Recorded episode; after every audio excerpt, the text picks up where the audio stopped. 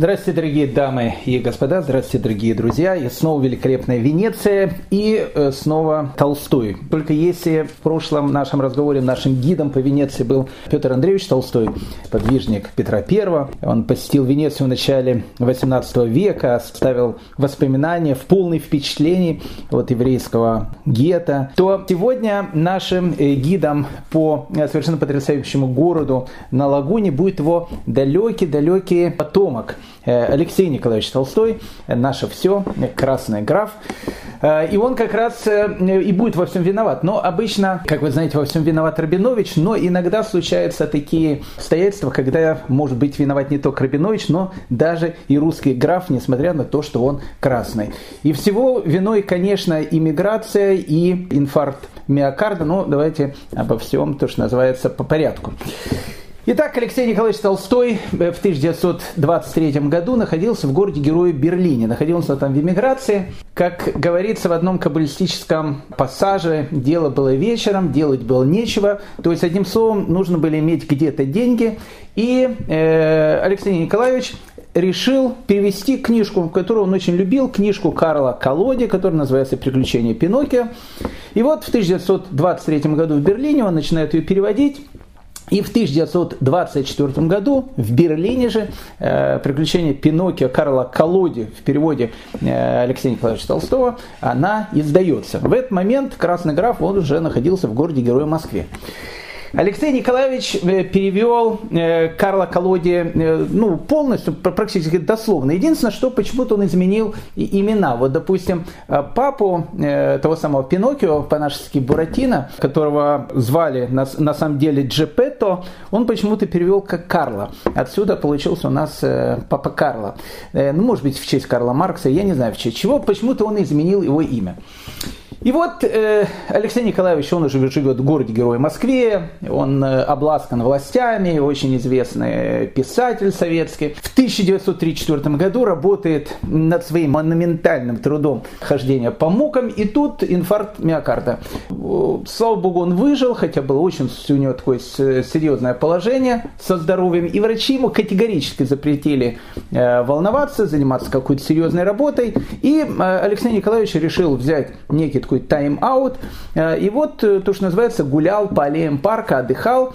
И тут, опять же, э, Рабинович, только этого Рабиновича звали Маршак, Самуил Яковлевич, который говорит Алексей Николаевич, Алексей Николаевич, слушайте, вы же так любите Карла Колоди, когда-то даже переводили «Приключения Пиноккио». А почему бы вам не перенести Пиноккио на нашу советскую, можно сказать, родину и написать некую такую фантазию на переключение Пиноккио Карла Колоди, Алексей Николаевич ухватился за эту вот э, идею и начинает э, свою работу над э, произведением, на котором все мы выросли, которое будет называться «Приключения Буратино» или «Золотой ключик», или наоборот «Золотой ключик» или «Приключения Буратино». Она выйдет в 1936 году, и в принципе с этого все и начинается.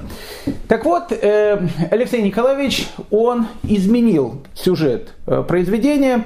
Пиноккио теперь зовут Буратино, Пушкина, и в его э, «Золотом ключике» появляется те сюжетные линии, которых нет в приключении Пиноккио. Ну, допустим, там появляется золотой ключик, что само собой самое главное. Во-вторых, там появляется потайная дверь. То есть уже есть какой-то смысл, ключик, который подходит к потайной двери. Отлично. Э, у Алексея Николаевича э, появляются наши любимые персонажи. Допустим, черепаха Тортила, которая у Карла Колоди не додумался включить Тортилу.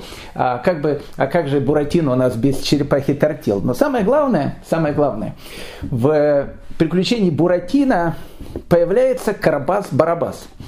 Вот он нас будет интересовать больше всего, этот самый э, таинственный Карабас-Барабас.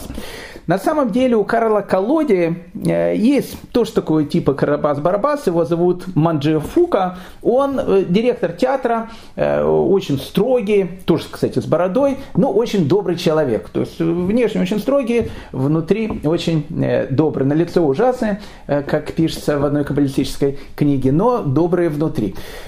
У Алексея Николаевича Толстого э, Манджу Фоки становится Карабасом-Барабасом, и он очень злой, с длинной бородой. Ну, в общем, все знают, э, что я вам буду э, рассказывать. Но я слышу, конечно, уже голоса, э, а к чему все это? Минуточку, минуточку. Сейчас мы все поймем.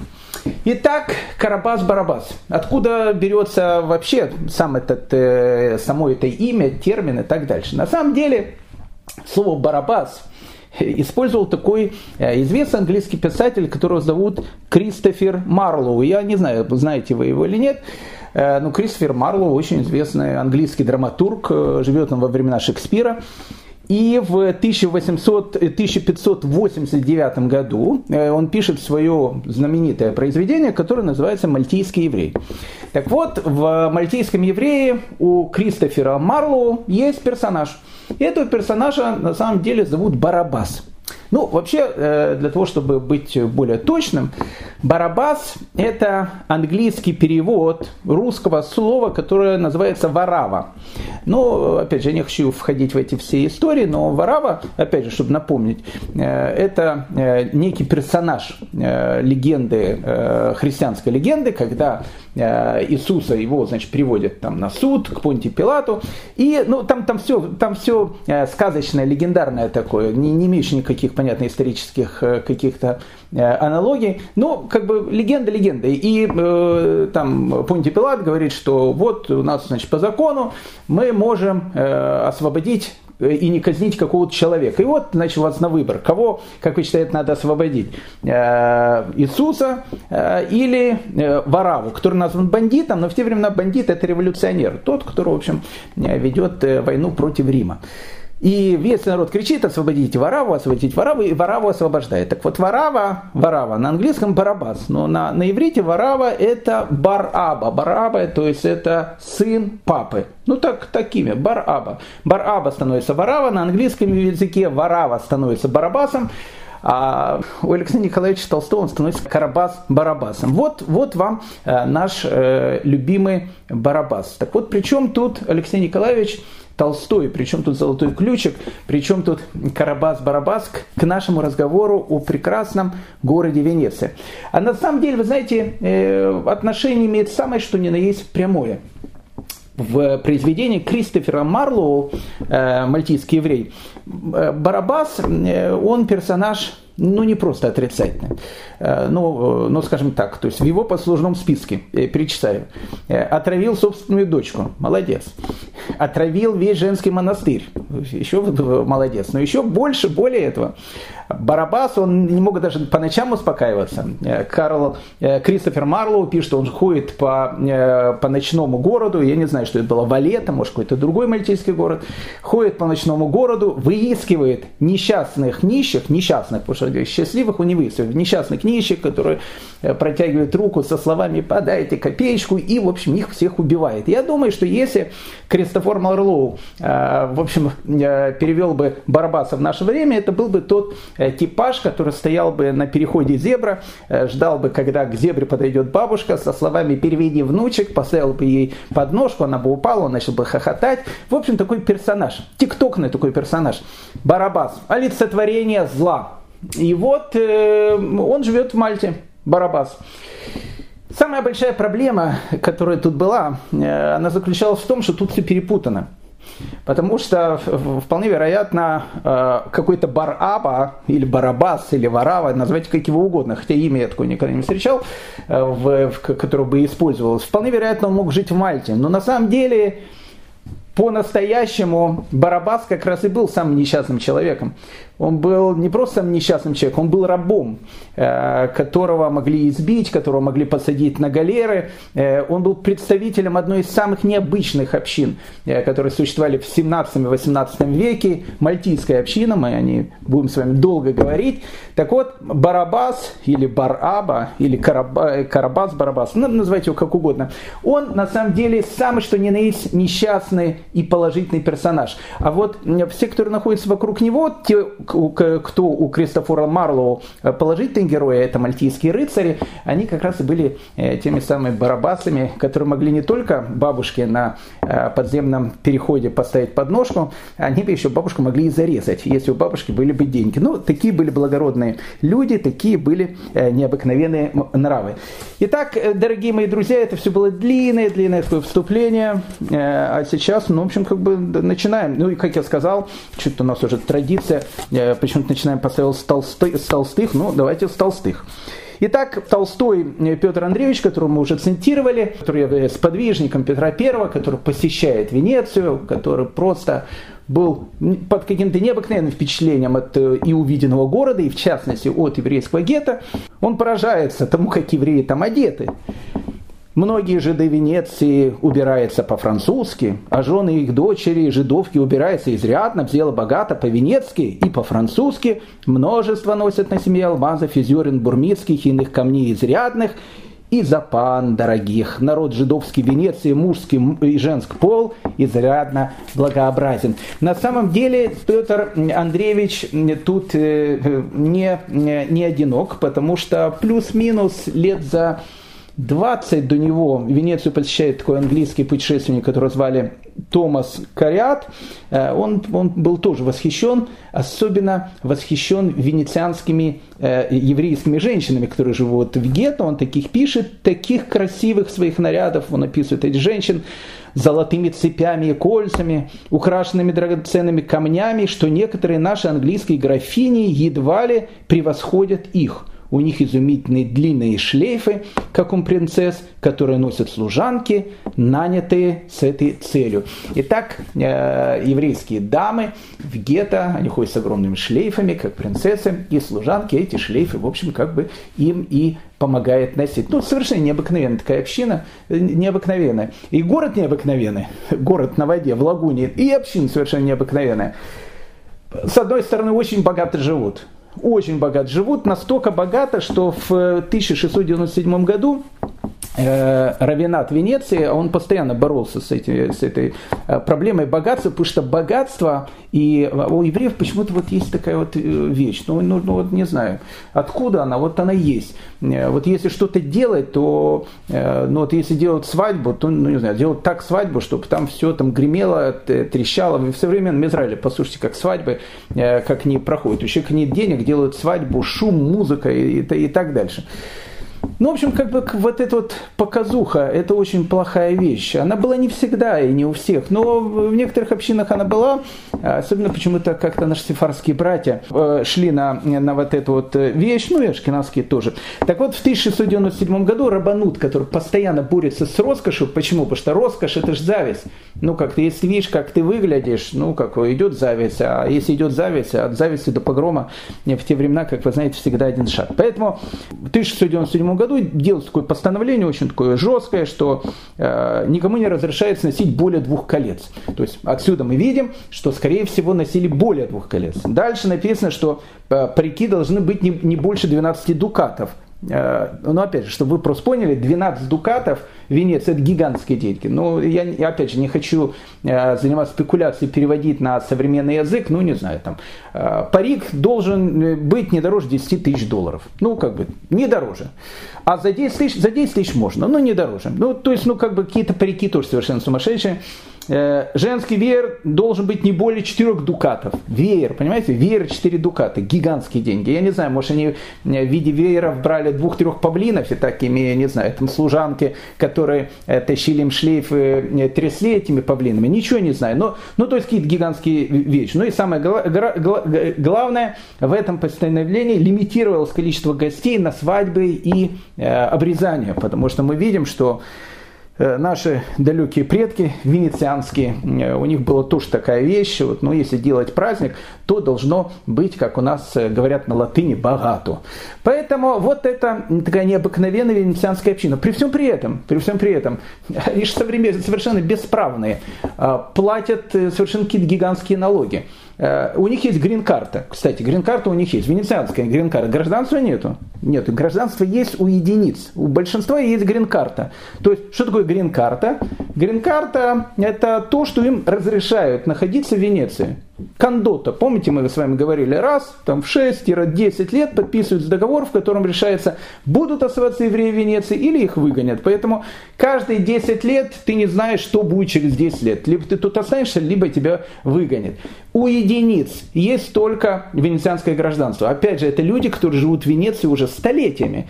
Гражданства нету. Нет, вид на жительство есть, гражданства нет. Грин-карта только есть. Теперь, у них нет своей собственности, потому что по венецианскому закону в гетто все дома, в которых находятся евреи, не должны принадлежать им. То есть у них вообще в Венеции не должно быть собственности. Поэтому формально они принадлежат каким-то венецианцам. Кстати, в самом начале, когда евреев только поселили в гетто, эти, ведь это же трущобы были в свое время. Мы же, мы же говорили, Канареджа, вот это, ну, ну, это, ну, это как бы это, ну, это захолустье в те времена было венецианское. Сейчас это далекий район, а тогда вообще просто. Ну, какие там были? Там какие-то хибары были. И вот эти хибары э, начали сдавать евреям. Причем, э, так как ну, евреев выбора-то нету, они должны жить в этих хибарах, да, они их достраивают, да, их, они перестраивают, да, они делают там что-то более красиво. Но хозяева этих квартир каждый месяц поднимали так цену, что э, евреи должны были обратиться в Венецианский сенат. Венецианский сенат установил четкую цену, выше которой поднять было невозможно. Поэтому Вся вот эта вот красота, э, все это великолепие, о котором мы говорим, э, были, безусловно, и бедные люди, ну, конечно, но э, все это, все это как бы, оно как Венеция, оно находилось на некой такой воде, то есть живешь ты тут без гражданства, домов у тебя как таковых нету, да, были какие-то, то, что у нас называется наши, как по-украински называется, у нас гешефты, то есть, ну, как бы переписывали какие-то дома на каких-то знакомых венецианцев, он принадлежал ему формально, э, он принадлежал там какому-то еврею, но все равно это было полное бесправие. Бесправие и великолепие. Необыкновенная совершенно э, такая община. Но при всем при этом при всем при этом нам э, может показаться, что ну вот они все такие из себя э, такие бритые, э, там в театры ходят, там музыку слушают. Не все, правда? Ну, э, на, на маскарады ходят, в регатах участвуют. И, кстати, очень часто в этих регатах, там же были гонки на гондолах раз, раз в году, одно из самых таких ярких событий венецианской жизни. Евреи часто были чемпионами на этих, на этих гонках на гондолах. То есть Э, при всем при этом нам может показаться, что ну, как бы они какие-то совершенно то, что называется у нас э, такие светские, но это нет, это неправда. Э, венецианцы при всей своей бритости и при всех своих длинных волосах и при всех своих шлейфах, которые они ходили, это были очень религиозные люди, и они мало чем в своей духовной жизни отличались от всех других евреев, которые жили тогда во всем мире. Каждый еврейский ребенок э, обязан был обучаться в школе. Э, у богатых родителей в школах не учились, учились на дому. А те, которые были победнее, учились в школе. Поэтому каждый венецианский ребенок, вообще каждый венецианский мужчина и женщина, я имею в виду евреи, они были грамотные. Но э, вы даже не можете представить себе эту, эту вот вещь, потому что в Советском Союзе, который там образовался в начале 20-х годов, грамотных был маленький процент населения России. Понимаете, большая часть людей она была безграмотных. А зачем идти в там, России и так дальше. А если мы говорим о 17-18 веке, это большинство населения, там 80% они писать не умеют, понимаете? А тут каждый грамотный. И кем бы он ни был, чем бы он ни занимался, не знаю, там секонд-хенд продавал или там еще что-то делал, все были грамотные, и мальчики, и девочки. Поэтому образование было обязательным, и в школу ходили, еще раз, частные учителя давали более богатым детям, дети чуть победнее ходили в школу. В школах, э, ну, понятно, в первую очередь, как и в любой еврейской школе, э, чему обучали? Обучали тому, что ради чего евреи существуют на этом мире. Обучали их Торе, э, Слову Всевышнего. То есть, ну, как бы первая и самая главная часть обучения ребят, она, конечно, составляла в том, что они учили, что значит быть евреями, как э, правильно по-еврейски жить. Но с другой стороны, там все-таки был свой венецианский такой э, подтекст этой, этой учебы. Э, все, все владели многими языками, ну, итальянский, вообще по-итальянски все просто разговаривали в гетто. Дети чуть побогаче, они в совершенстве знали латынь практически каждый венецианец, но это как бы считалось э, правилом хорошего тона, должен был знать классическую итальянскую литературу. Поэтому, в принципе, если бы вы встретили э, какого-то венецианского еврея, который ходил в, красной, э, в красном берете, помните, мы с вами говорили, что евреи в Венеции должны ходить в отличительных каких-то знаках. И этот отличительный знак был красный берет. Но евреи из этого красного берета, еврейской кутерье, которые жили в гетто, сделали так, так, такой писк моды, что многие, многие венецианцы тоже хотели вот красный берет. Так красиво это было выглядеть. Но так вот евреи ходили в этих красных беретах, в которых они должны были ходить. Так вот, э, э, если вы встретили э, еврея в красном берете где-то на мосту Риальто, там где был центр венецианской жизни, и попросили бы его процитировать вам либо Данте, либо Петрарки, увер... и уверяю вас, что он процитировал бы его не хуже, а может быть намного лучше, чем советский еврей процитировал вам бы мой дядя самых честных правил, когда не в шутку за не мог. Поэтому учили, учили и Данте, учили и Петрарка. Это э, некая специфика венецианской жизни в Восточной Европе, если сказали, что учат их собратья Венеции, они просто с ума бы сошли. Э, раввины, раввины, ну, раввины, они есть раввины, они должны учить то, э, чему должны учить раввины. Но венецианский раввин, он больше, чем раввин. Мы уже с вами говорили о том, что венецианский раввин должен научить молодого человека не просто э, тому, что значит быть евреем и как правильно жить по-еврейски, он учит его еще тем вещам, которые в Венеции считались очень важными. Каждый раввин должен научить своего ученика танцам, а мы с вами говорили о том, что евреи были самыми лучшими танцорами и музыки. Поэтому э, танцы и музыка – это какая-то часть, э, довольно серьезная такая часть э, учебы в венецианской школе. Причем либо в школе, либо в домашнем э, образовании, тут не суть важно. Иногда венецианские учителя, раввины, но опять же, тоже это Венеция, они иногда могли домашние задания э, и некоторые уроки э, проводить или задавать в стихах. Вообще все стихи писали, э, было принято писать стихи, стихи, пьесы. Мы же сказали, что Италия это родина современной драматургии, поэтому и Рамхали, Рафмыш, Хайм Луцата, мы с вами говорили, Мигдаль Ос, свое это каббалистическое произведение, но это, но это все-таки драматическое произведение, которое он посвящает, посвящает своему э, другу на свадьбу из, из Рафис Роль Басану.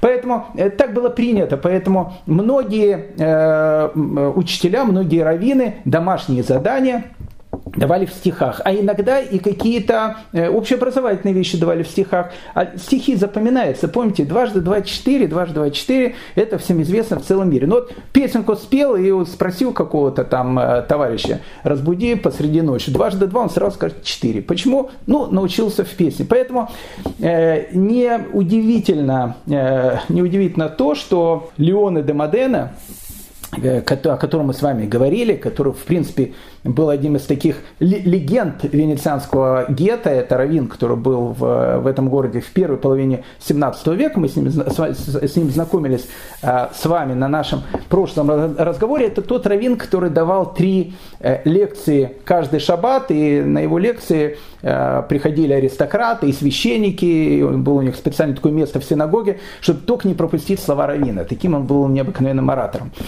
Так вот, когда э, Леона де Модена, или как его по-еврейски звали Рафарье де Модена, когда ему было 13 лет, он пишет гомофонический стих. Ну, я понимаю, что гомофонический стих, э, может, какие-то плохие ассоциации кого-то, а, а у кого-то вообще никаких ассоциаций не, не, не вызывает. Ну, просто чтобы вы поняли, что такое гомофонический стих. Гомофонический стих – это я не могу этого понять, как это можно сделать, но 13-летний Леон Эдемодена понимал. То есть, что это такое? Вы берете, пишете какое-то произведение, к примеру, на русском языке. Причем э, те же самые слова э, в этом стихотворении, они должны быть и словами на другом языке, я сейчас объясню, что имеется в виду, и иметь тоже смысл. Ну, к примеру, Скажи-ка, дядя, ведь недаром, Москва, спаленная пожаром, французам отдана. Видите, я знаю Лермонтова, они знали Петрарку. Ну, в общем, как бы, э, вот, вот такие вот у нас, чем-то, видите, русские евреи, они чем-то похожи на э, венецианские где-то. Так вот, э, в этом же самом стихотворении, скажи-ка, дядя, ведь недаром, ты должен был прочесть эти же самые слова, только на иврите, они должны были бы обозначать что-то другое. Я вам скажу пример. 13-летний Иуда э, или Леоне де Модена пишет стихотворение, которое называется «Кина Шимор». Ну, «Кина Шимор» э, так оно на итальянском произносится, шимор, кина шимор. Э, кина это элегия, шимор это от слова лишмор, сохранять. То есть сохрани элегию. Так, так называются слова. Так вот, начинает стихотворение словами кина шимор. То есть сохрани элегию. Но если вы эти же слова прочтете на итальянском языке, получится кина шимор. Тот, кто рождается, тот умирает. Вы представляете? Ну, то есть, ну, как бы, одна и та же вещь э, имеет, ну, совершенно разное значение. Либо, допустим, у него в середине стиха, стихотворения написано «Маше Мари, Маше Джакар». Ну, э, Джакар – это еврейское слово «якар», так оно произносится с венецианским акцентом. «Якар» – дорогой, то есть «Маше Мари, Маше Джакар». То есть «Маше мой учитель, Маше, мой дорогой. На э, итальянском, если это же прочесть, получится Маше Мори, Маше он умер, но Маше Джакар, но Маше э, драгоценен своими словами. Ну, то есть, ну, потрясающая вещь. То есть, представляете, 13-летний мальчик пишет стихотворение, которое на двух языках читается одинаково, причем при всем при этом имеет, э, имеет смысл. Это вам Венеция, э, дорогие дамы и господа. Поэтому э, образование, которое получают э, в, школах, это, это чисто традиционное еврейское образование, они такие же религиозные евреи, как все евреи, которые живут э, во всем мире. Просто они немножко другие, потому что город, в котором они живут, он немного другой. Ну, люди работают, и ну, каждый еврей, как бы он много не работал, он обязан учиться. Поэтому при каждой венецианской синагоге были свои кололи, где в свободное от работы время обучались женатые мужчины.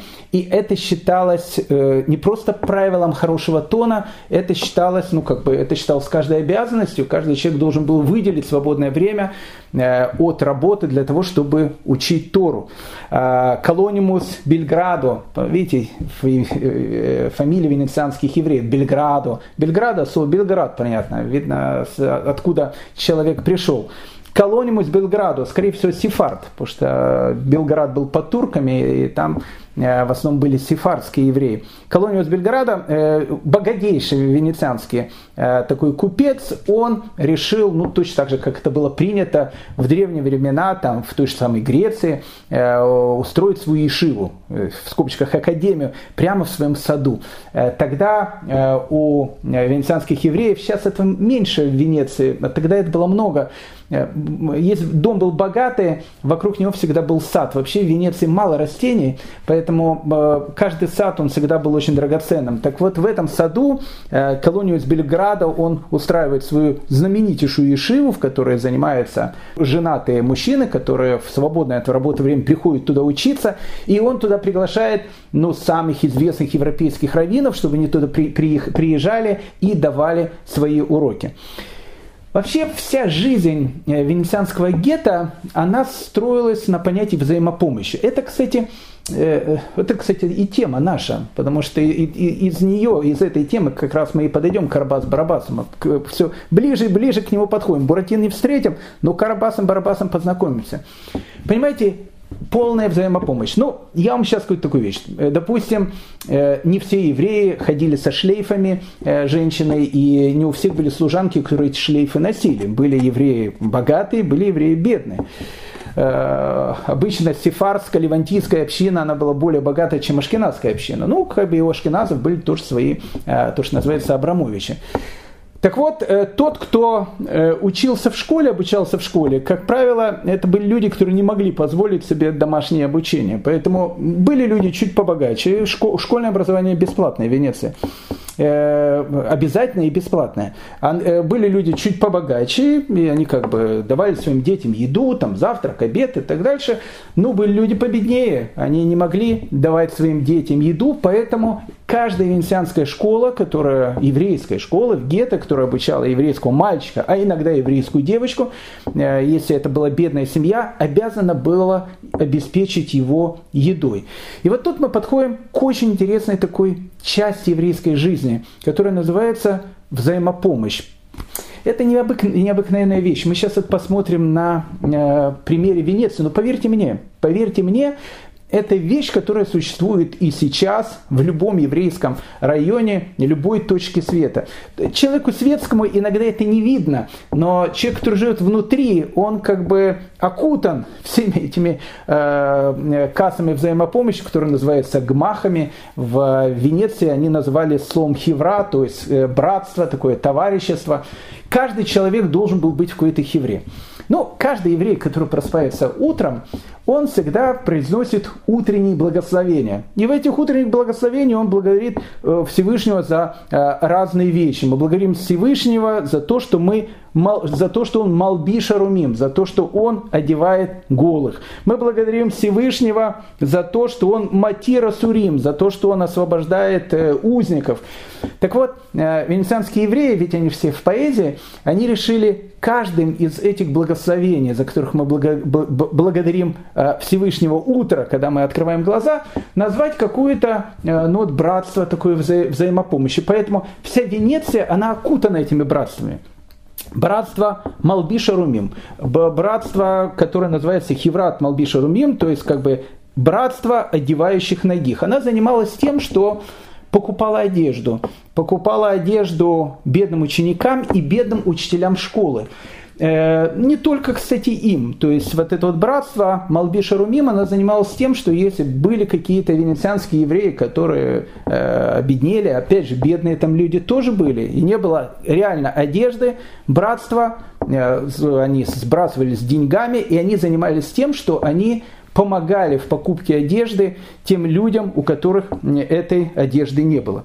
Или, допустим, э, э, Хеврат Матир Асурим, э, братство, которое выкупает, освобождает узников – были в Венеции долговые ямы.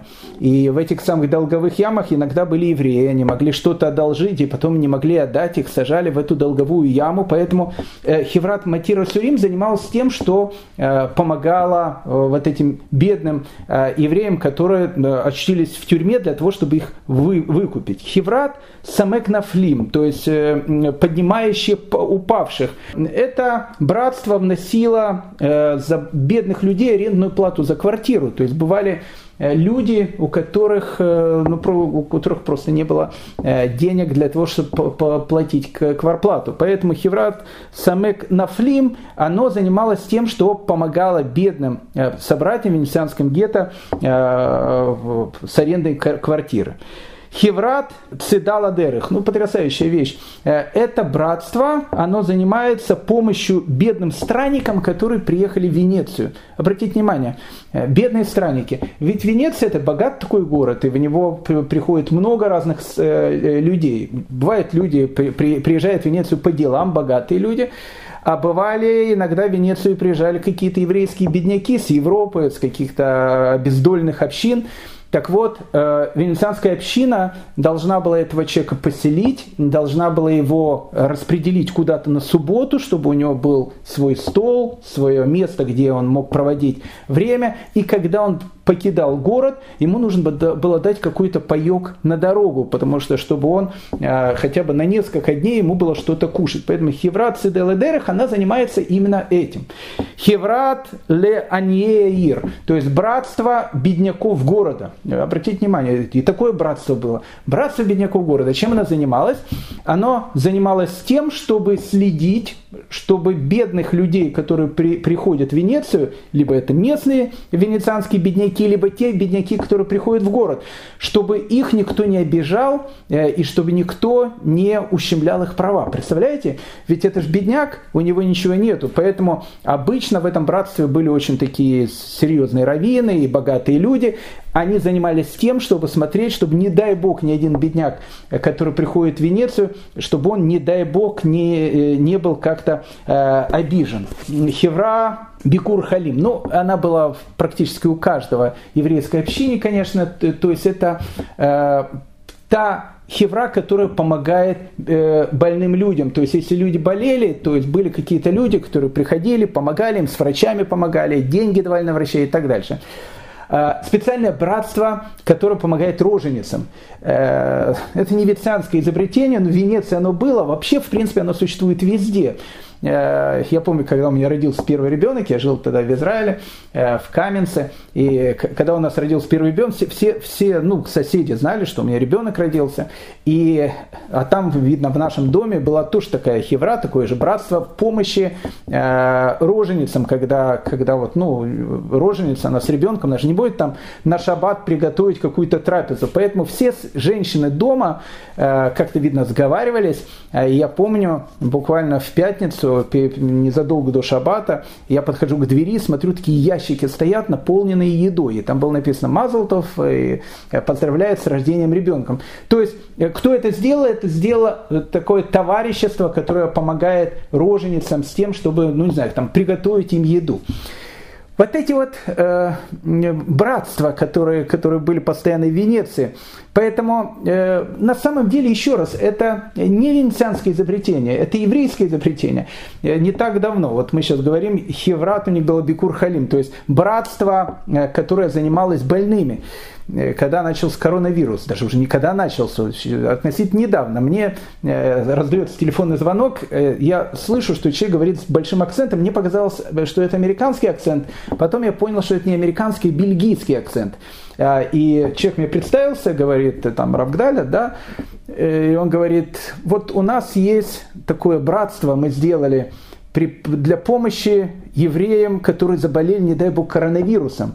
Э, не хотите ли вы в нашем значит, братстве поучаствовать? Я говорю, что у вас такое за братство такое интересное? Ну, у нас есть говорит, какой-то фонд, мы его собрали, э, и что от вас требуется? Мы э, просто хотим, может быть, у вас есть какие-то врачи знакомые в, в Москве, мы им готовы платить какие-то деньги, но чтобы каждый еврей, который живет в Москве, знал, что если, не дай бог, он заболевает коронавирусом, он мог позвонить тут же хорошему врачу, и этот хороший врач мог ему дать какой-то совет. Это то, что происходит сейчас на наших глазах. Э, с одной стороны, ничего не изменилось, но в Венеции, Венеции вся вот эта вот вещь, она, безусловно, она была какая-то, э, носил свой венецианский колорит и свое венецианское великолепие. Ну, одна из самых, наверное, э, известных таких касс взаимопомощи, которые были в венецианском гетто, это касса взаимопомощи для бедных невест.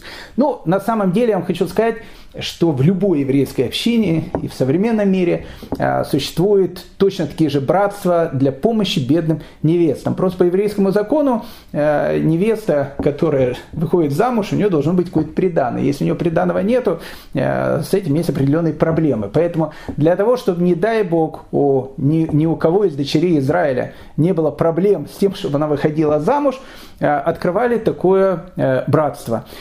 Э, это братство открыли в, э, в португальской общине в 1613 году. Еще раз хочу напомнить, это важно будет для нашего дальнейшего повествования. Э, помните, мы с вами говорили, что Венеция, вот это вот венецианское гетто, оно как бы разделено на четыре подгруппы. Это ашкеназы и примкнувшие к ним итальянские евреи. Они живут в так называемом новом гетто.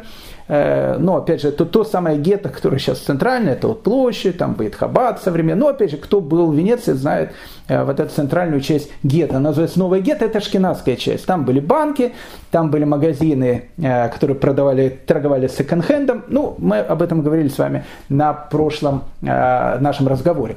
Через мостик если вы переходите, прямо там под мостиком, как мы говорили, стоит гондола с женщиной, единственной женщиной-гондольером, которая э, там э, собирает, чтобы кто-то с ней покатался.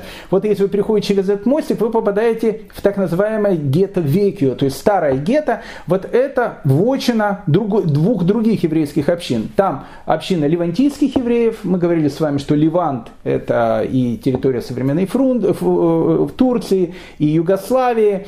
Э, то есть там живут и сефардские евреи, и греческие евреи, ну, в общем, те евреи, которые жили в Ливанте. По большей части, конечно, они имеют какие-то сефардские корни.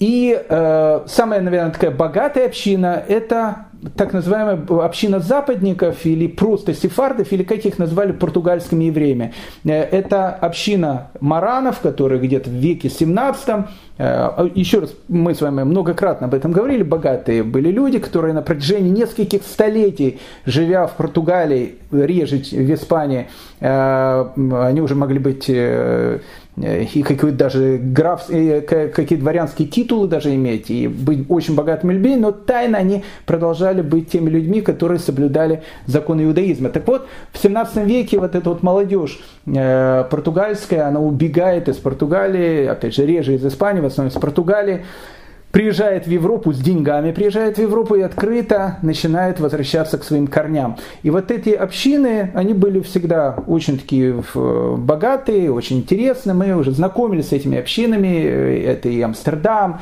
это и Гамбург, в котором мы сегодня с вами тоже обязательно заглянем. Это и Лондон, э, в общем, там этот центр, это Лион во Франции, это Ливорно в, э, в, Италии. Вот это вот центры вот этих маранов, которые возвращались в иудаизм, и э, они говорили на, на, на португальском языке или на ладино не суть важно, то есть их назвали португальские евреи.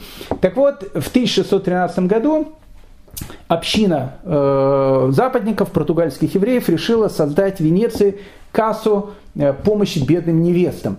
Причем э, это тоже чисто венецианская вещь. Э, тот, кто состоит в этом братстве, это огромная честь. То есть, ну как в это братство надо еще попасть. Это не в смысле того, что ходили там с протянутой рукой, дайте копеечку на бедную невесту. Это, это же огромная заповедь дать копеечку на бедную невесту. Поэтому не каждый э, будет иметь такую честь вступить в это братство. Это была огромная честь э, вступить в это братство.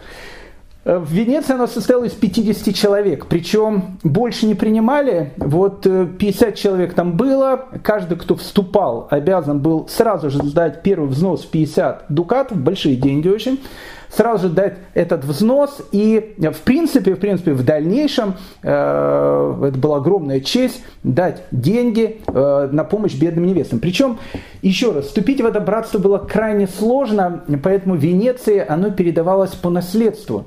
Точно так же, как в Венеции э, Равин за свою, э, за свою работу не получал деньги, потому что как деньги можно получать, если он уже работает раввином. Это и так э, такая честь ему есть. Поэтому состоять вот в братстве для бедных невест португальском, это была огромная честь, поэтому оно прославилось на весь мир.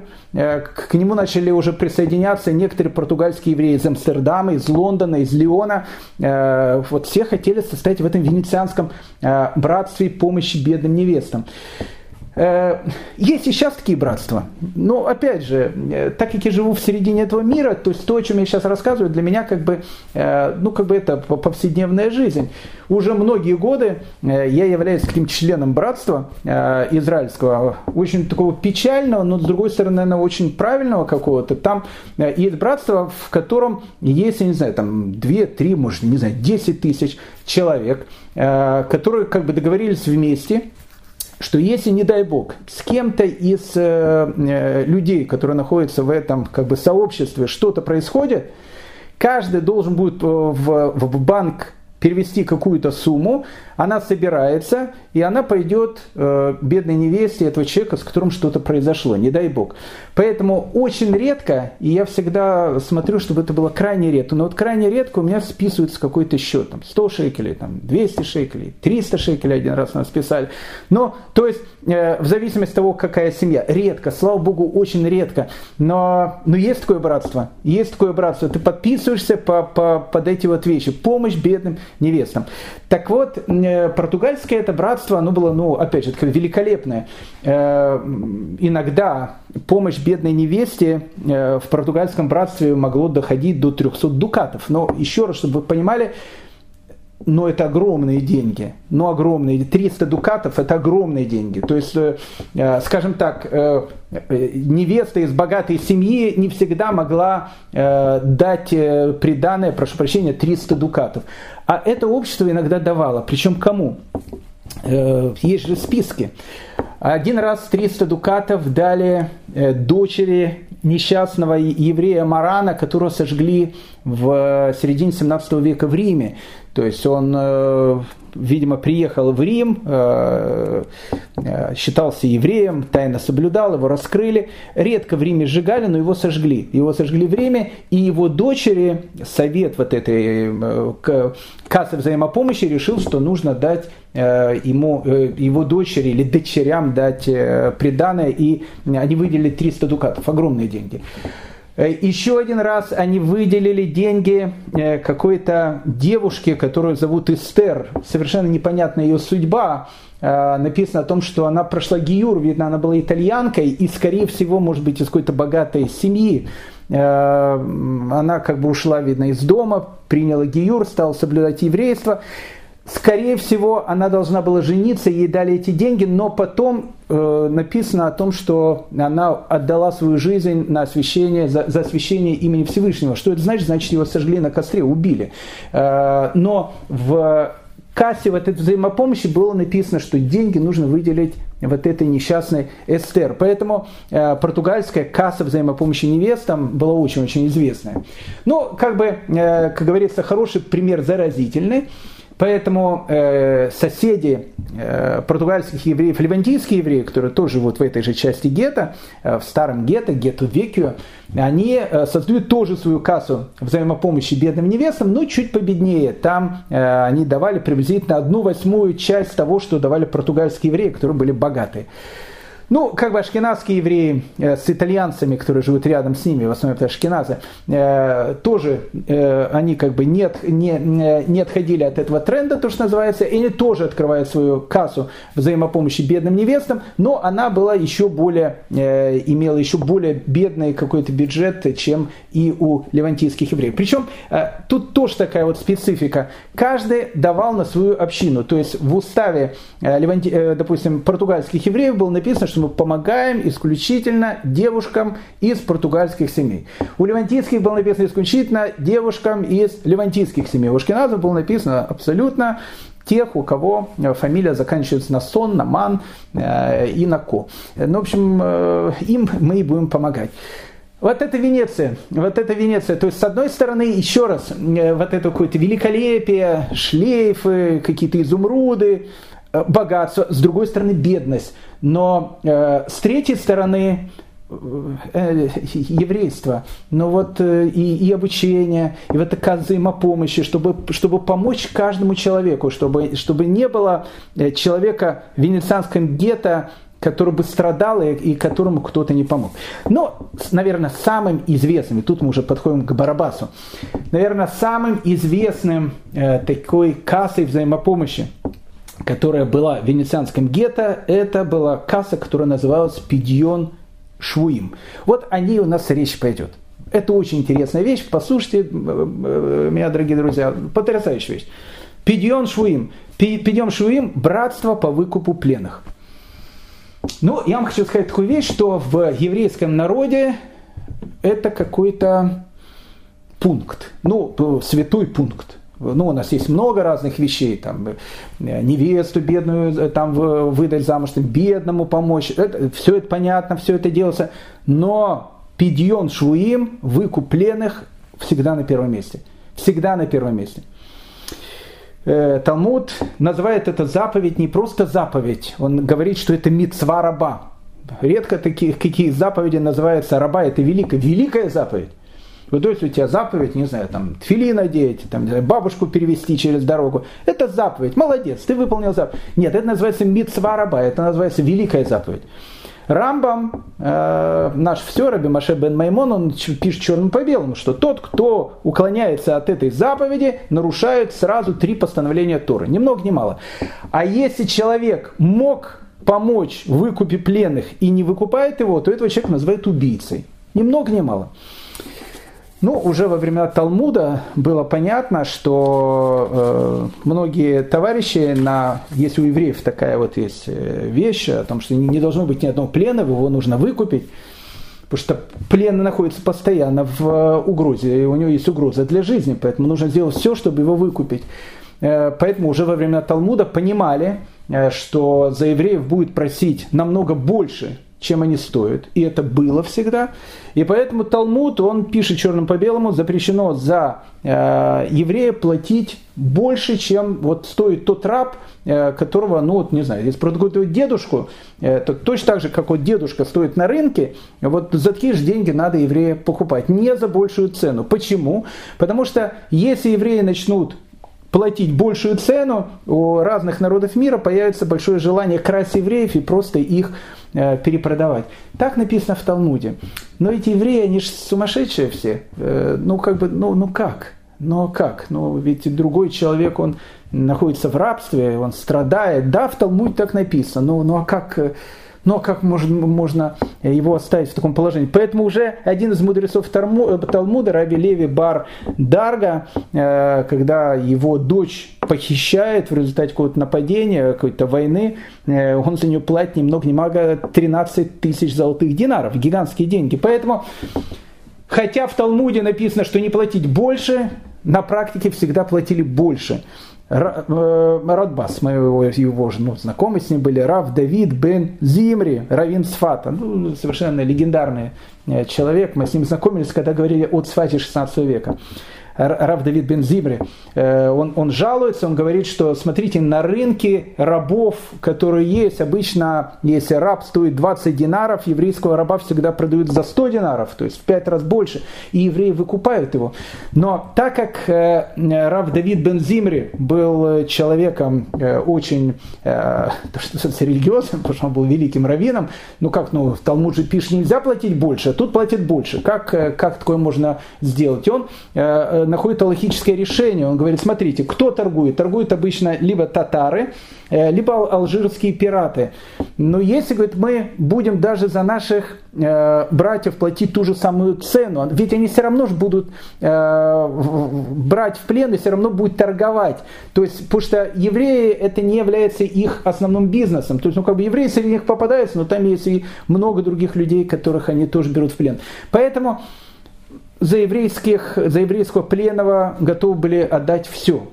Опять же, ведь у нас же история, а, она-то живая история. Ну, не так же давно это было. Гелат Шалит, вы помните, он находился в плену у Хамаса.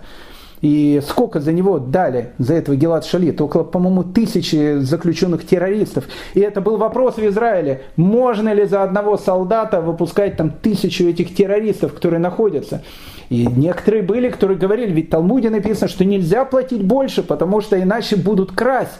Но ведь евреи, они сумасшедшие, поэтому они, на протяжении веков так было, поэтому заплатили, да, тысячу, тысячу террористов, ну, чтобы спасти одну еврейскую жизнь, чтобы, чтобы, не остаться, чтобы он не остался в плену. Поэтому э, один из центров э, продажи рабов, безусловно, это Константинополь. Э, потому что татары занимались э, в нашем незалежном э, Крыму, они занимались всеми этими вещами, и они перепродавали это все в Турцию, поэтому на турецкой общине еврейской всегда лежала эта обязанность, вот этот огромные рынки рабов, которые там были, и они занимались их выкупом. Но, наверное, одно из самых сумасшедших в святом значении этого слова братств, которое занималось Пидьон Швуим, которое выкупало всех пленных, и в первую очередь это будет касаться нашей Мальты э, с Карабасом-Барабасом, к которому мы никак не можем подойти, но это будет самая интересная такая вот вещь. Э, безусловно, это была Венеция.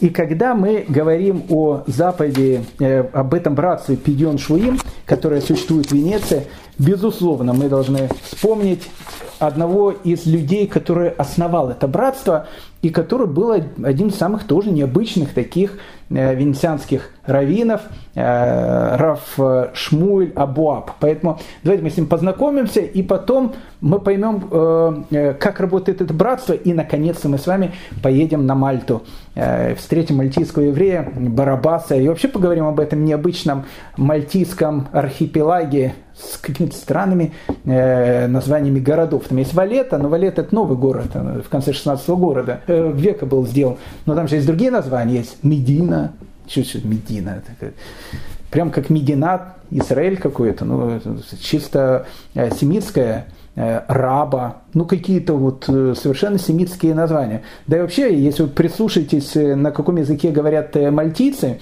современные, это семитский язык, ни много ни мало. Ну, в общем, необыкновенный такой архипелаг – Э, родина Мальтийского э, ордена. О Мальтийском ордене мы тоже с вами поговорим. Э, потому что какое-то время, кстати, на гербе России был Мальтийский крест, потому что Павел I какое-то время был магистром Мальтийского ордена. Это тоже совершенно потрясающая история, но обо всем давайте по, по порядку.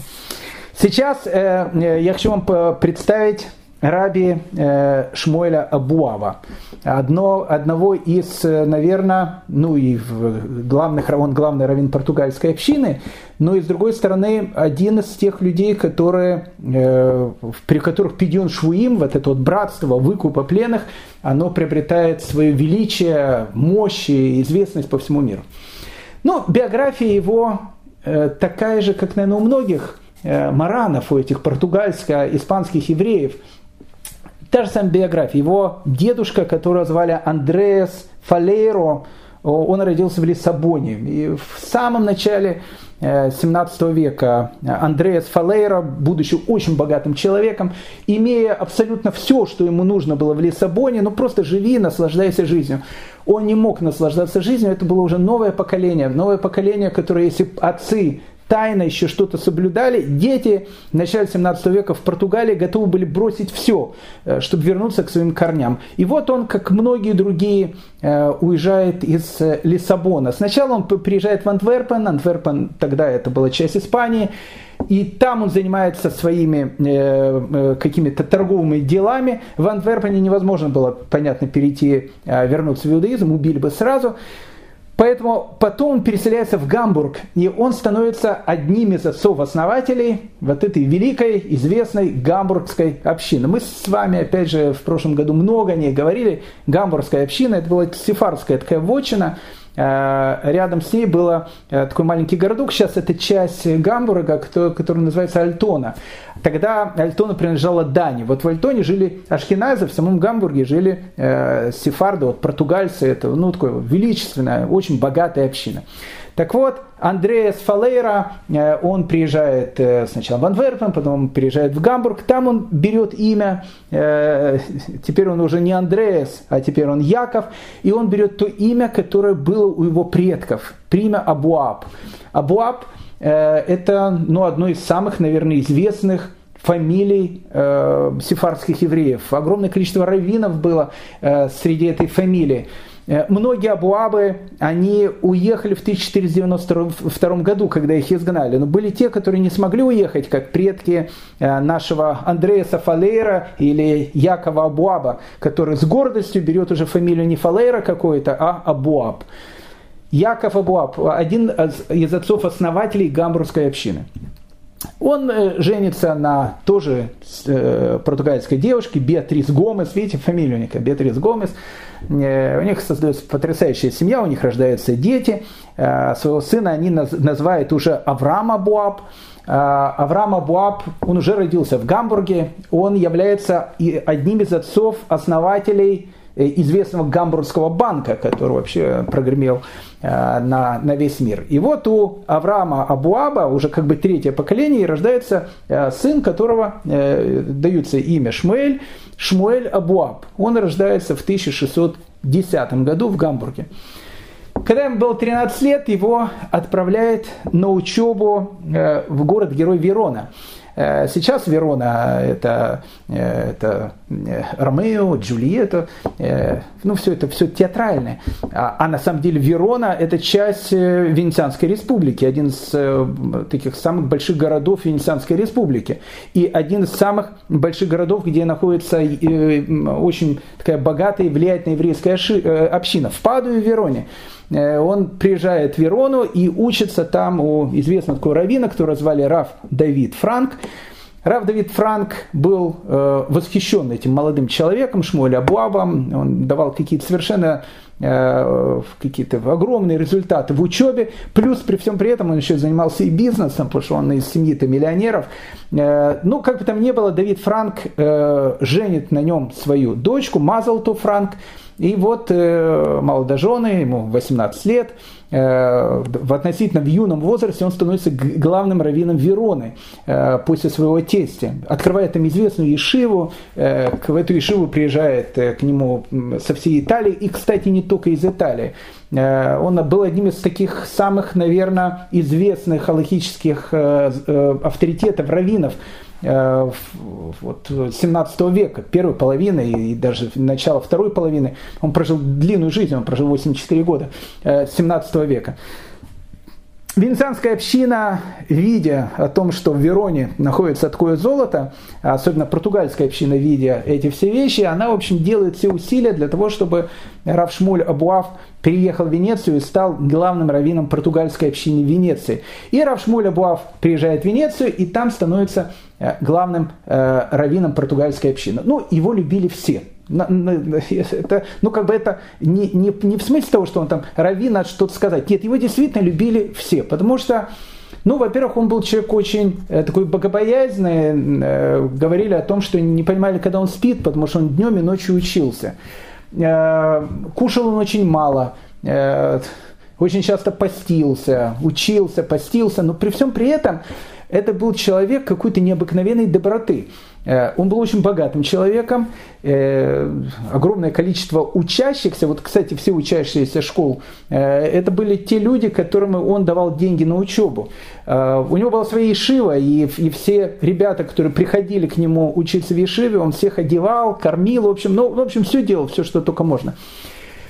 Каждую пятницу э, Рав Шмуэль Абуаб, он проходил э, по венецианскому гетто к бедным семьям и давал им еду на шаббат. Причем Э, ну, опять же, э, известны раввины, там много было людей, которые говорили, что уважаемый раввин, может быть, там поучится, мы сами будем ходить. Он скажет, что, знаете, это такая огромная заповедь, и я ее никому не отдам, я ее буду выполнять сам. И вот он, будучи уже старым человеком, пожилым человеком, ходил с этой тележкой, по венецианскому гету, будучи сам миллионером. То есть он, он из, из очень богатой семьи, э, понятно, он за, э, за свою работу деньги не получает, он наоборот еще отдает деньги.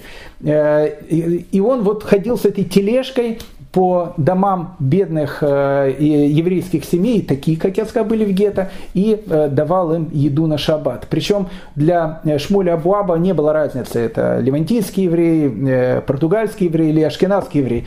Он был любимым раввином всей еврейской общины. Он был э, раввином, который пытался, опять же, святую э, э, венецианскую общину в какие-то рамки вводить, потому что мы видели, что иногда они были люди святыми, но, в общем, как бы их заносило. Допустим, он был против легкомысленных спектаклей в Пурим.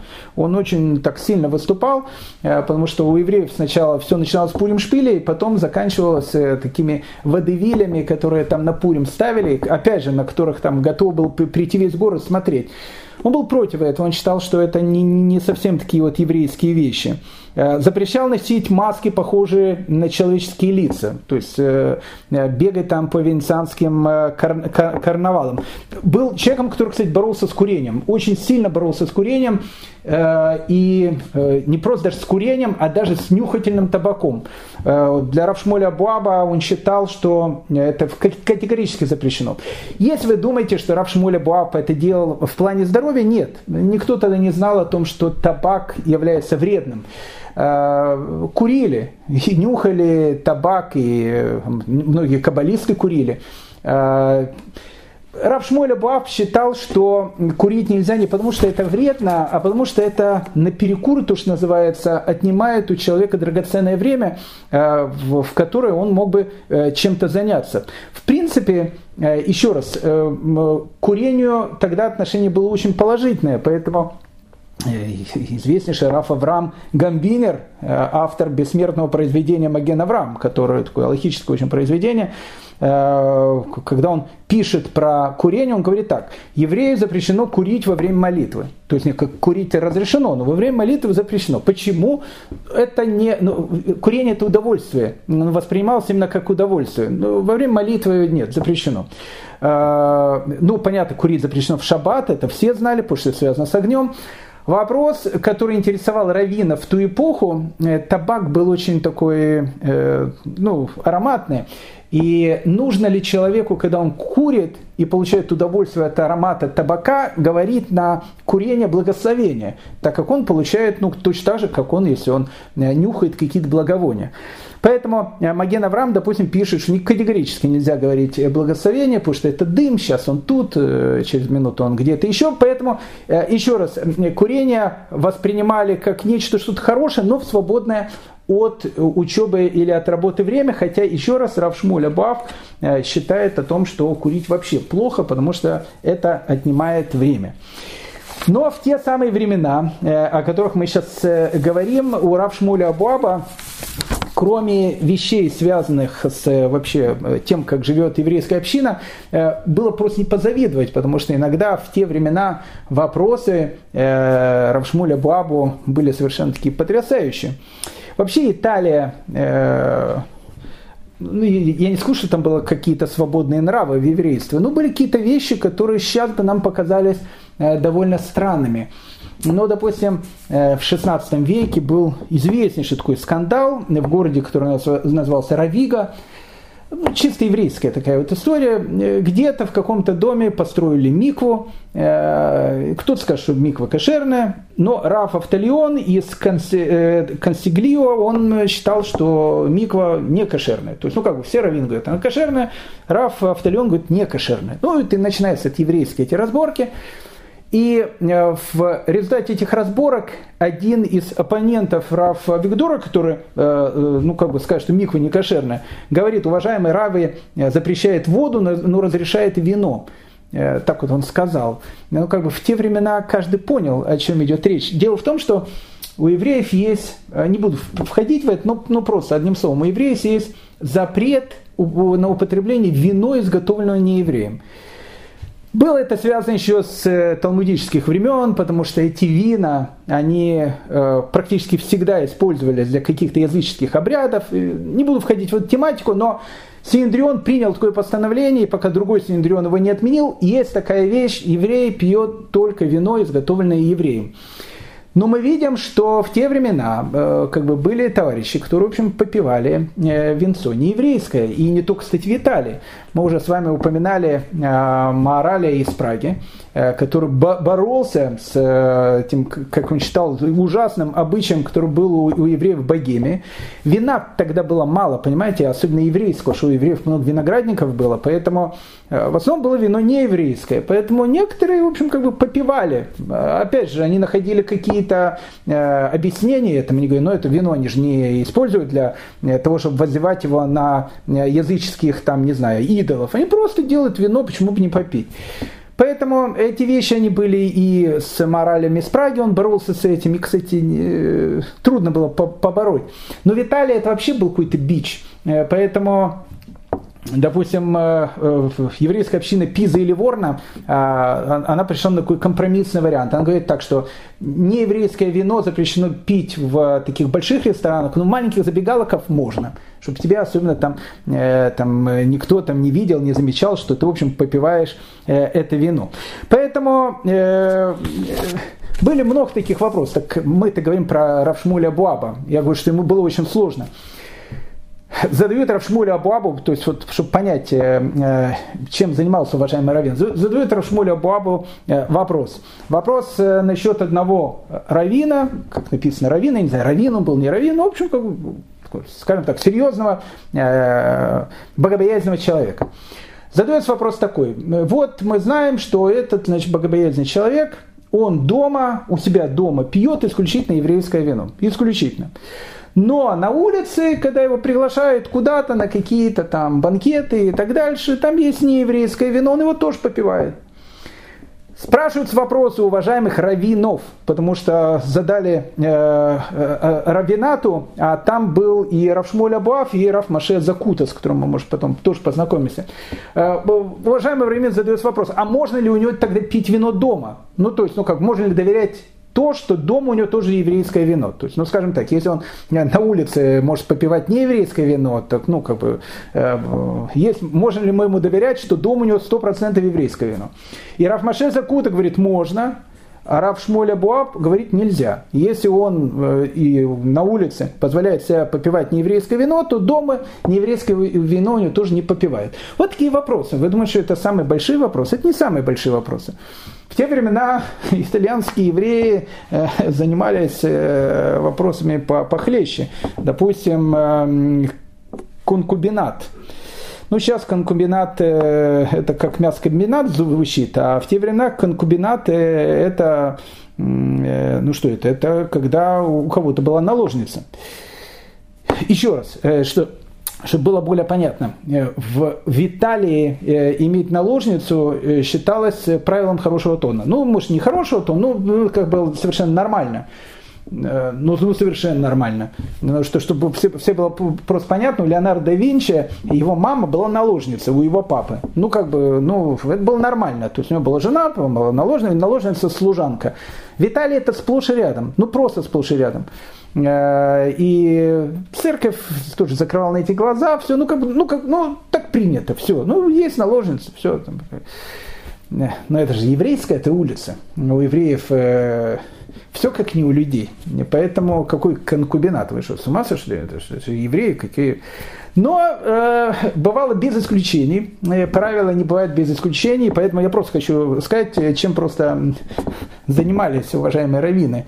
Э, был такой раввин, его звали Раф Маше Провицалы. Ну, известный был такой раввин. Э, ему задают вопрос – из э, Рима в те времена насчет конкубината. Вопрос из Рима звучал следующим образом. У нас есть, значит, в общине очень уважаемый человек, Коин. У этого Коина, у него, он 10 лет он прожил со своей женой, даже может больше, у них не рождаются дети. Ну, детей нету.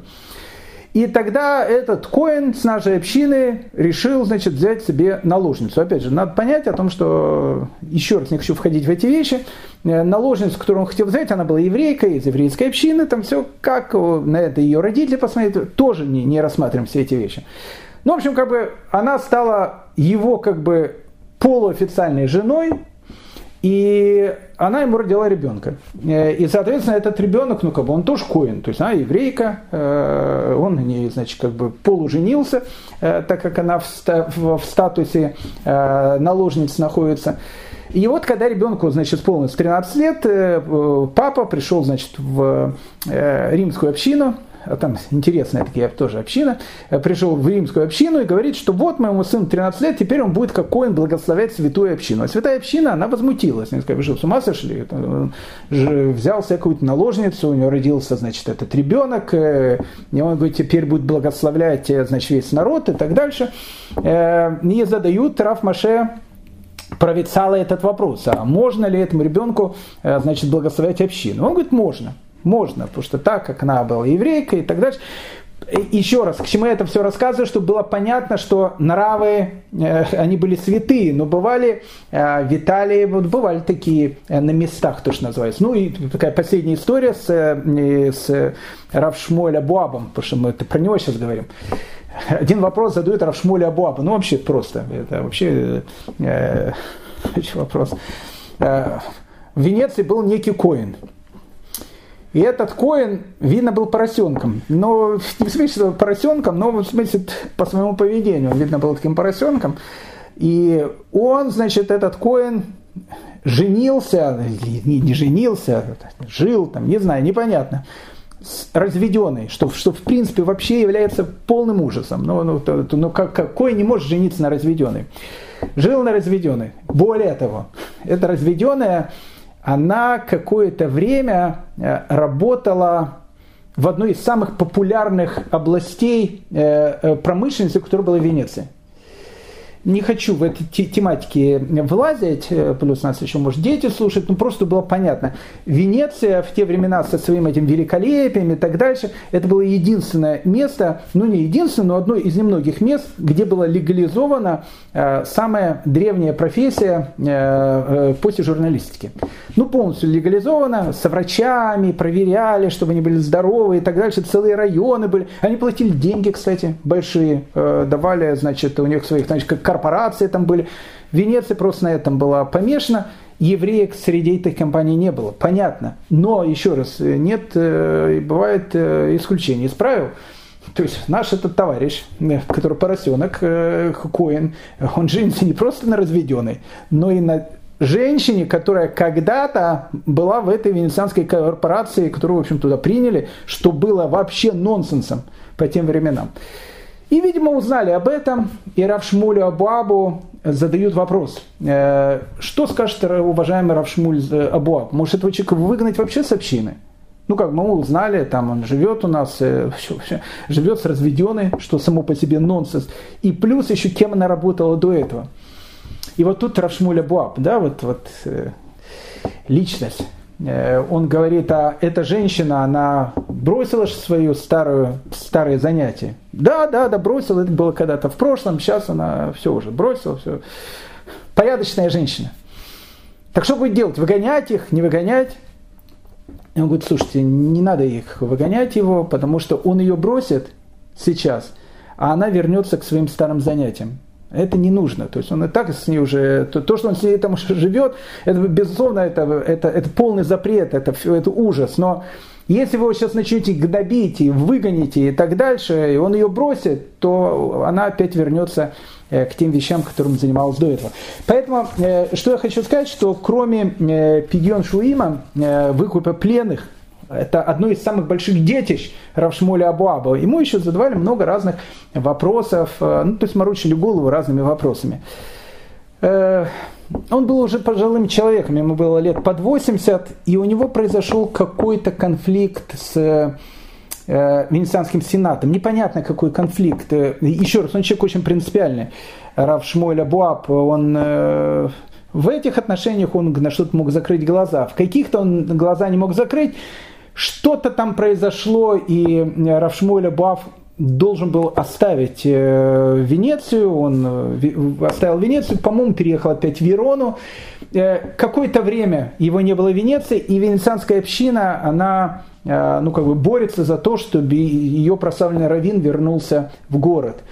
Он возвращается в город, но опять же он уже очень пожилой человек, ему уже за 80, и вот в 1694 году Равшмуля Бабу уже 84 года, э, он заболевает, э, и когда он, кстати, заболел, это описываются эти все вот вещи, вся венецианская община, вся, ну полностью вся, и и сефарды, и левантийцы, закрыли все лавочки. Э, в синагогах слышался только плач, крик, просьба Всевышнему вернуть здоровье и жизнь любимому раввину Венеции, Равшмуле Абуабу. Но э, этого не произошло, и было видно, что он уже э, умирает. И когда он умирал, он собрал своих сыновей вокруг себя и э, говорит им свое это, это вот известное завещание. Э, во-первых, он им сказал, что говорит, я умоляю вас, э, э мои дети, чтобы вы и все ваши потомки, вот все мои потомки, которые были, чтобы всегда посещали синагогу, чтобы не было в нашей семье никого, кто не посещал бы синагогу. Во всех делах, и вы, и все мои потомки, передавайте, самое главное, чтобы они были добрыми и честными э, людьми, абсолютно во всех э, делах, которыми они делают. Еще интересная вещь, э, завещаю вам и моим потомкам, чтобы никогда не давали кличку другому человеку. Видимо, в те времена э, было это принято. Э, и самое говорит, главное, чтобы вы давали еврейское образование, кем бы вы ни были, где бы вы ни жили, всем детям, чтобы вот все, все, все мои потомки, которые будут жить, вот я завещаю всем им, чтобы они каждому еврейскому ребенку давали э, еврейское образование. И Раф Шмуль Абуаб в возрасте 84 лет умирает. Для Венеции это был шок, еще раз, это был полный шок. Это был любимый раввин венецианского гетто. Его, э, он был строгий раввин, но э, это был человек необыкновенной праведности и доброты к каждому еврею, который был вокруг него. Это было что-то необыкновенное. То есть, ну, таких похорон, наверное, венецианская община не знала. Сначала э, тело гроб с телом э, Равшмоля Абуаба э, поставили в португальскую синагогу, где он служил, где он читал свои проповеди. Потом перенесли гроб с телом Равшмуля Абуаба в Левантийскую синагогу, которая находится рядом. Потом через мостик перенесли его в новое гетто, там где Ашкенадская вочина, и поставили его в Ашкенадскую синагогу. И вся община рыдала, плакала, все было закрыто, магазины.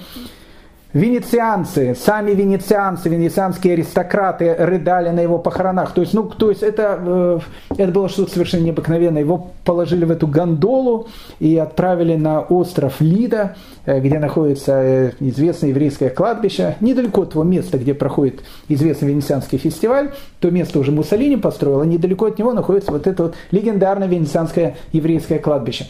Когда Равшмуль Абуаф умер, он завещал своим детям, чтобы через год его останки выкопали из земли и перенесли и захоронили в, в земле Израиля, в святом городе Иерусалиме. И его дети, они исполнили его волю и через год перенесли останки Равшмуля Абуаба и похоронили его в земле Израиля. У Равшмуля Абуаба были совершенно потрясающие сыновья. И вот эти сыновья, и Рабшмуля Баб, и его сыновья, в первую очередь, они, кстати, будут героями нашего дальнейшего повествования, потому что Пидьон Швуим и мальтийские евреи, совершенно потрясающая история этих мальтийских евреев, единственная э, община евреев-рабов – с этими мальтийскими рыцарями, которые, ну, это совершенно потрясающая история. Э, вот у нас есть люди, которые э, говорят, Равгдали, вы постоянно даете идеи голливудским сценариям. На следующей лекции прямо с ручкой и бумажкой голливудский сценарий я вам буду говорить про мальтийских евреев. Так вот, его дети, Раф Йосиф Абуаб, он после смерти отца становится главным раввином португальской общины, но э, на старости лет он переезжает в Хеврон, и там живет и там же умирает. Другой из его сыновей, Раф Давид Абуаб, он издает э, книгу, в которой э, были проповеди, аллахические решения э, его великого отца Равшмуля Абуаба, который называется «Двор Шмоль», очень известная книга. Итак, э, э, необыкновенная венецианская община, э, совершенно такое сумасшедшее венецианское гетто, и святое, и сумасшедшее одновременно. И касса вот этих взаимопомощи, но на вершине всего находится вот это вот братство, которое называется Пидион Шуим, братство по выкупу пленных, которое сыграло одну из ключевых ролей во время выкупа несчастных после страшных времен э, погромов Богдана Хмельницкого 1648 года. Ну и, конечно же, это история мальтийских евреев с их местным Барабасом, которые до 1798 года, до того момента, когда на Мальту вошел Наполеон и всю эту, всю эту кухню, которая там творилась, перекрыл, они были полностью направлены направлен на то, чтобы помогать несчастным, которые находятся на Мальте. Но это э, уже совершенно другая история, о которой мы с вами поговорим в следующей нашей серии. Всем вам большое спасибо. Желаю всем всего самого доброго, лучшего, э, побольше улыбаться э, и, самое главное, быть всем здоровыми. Спасибо.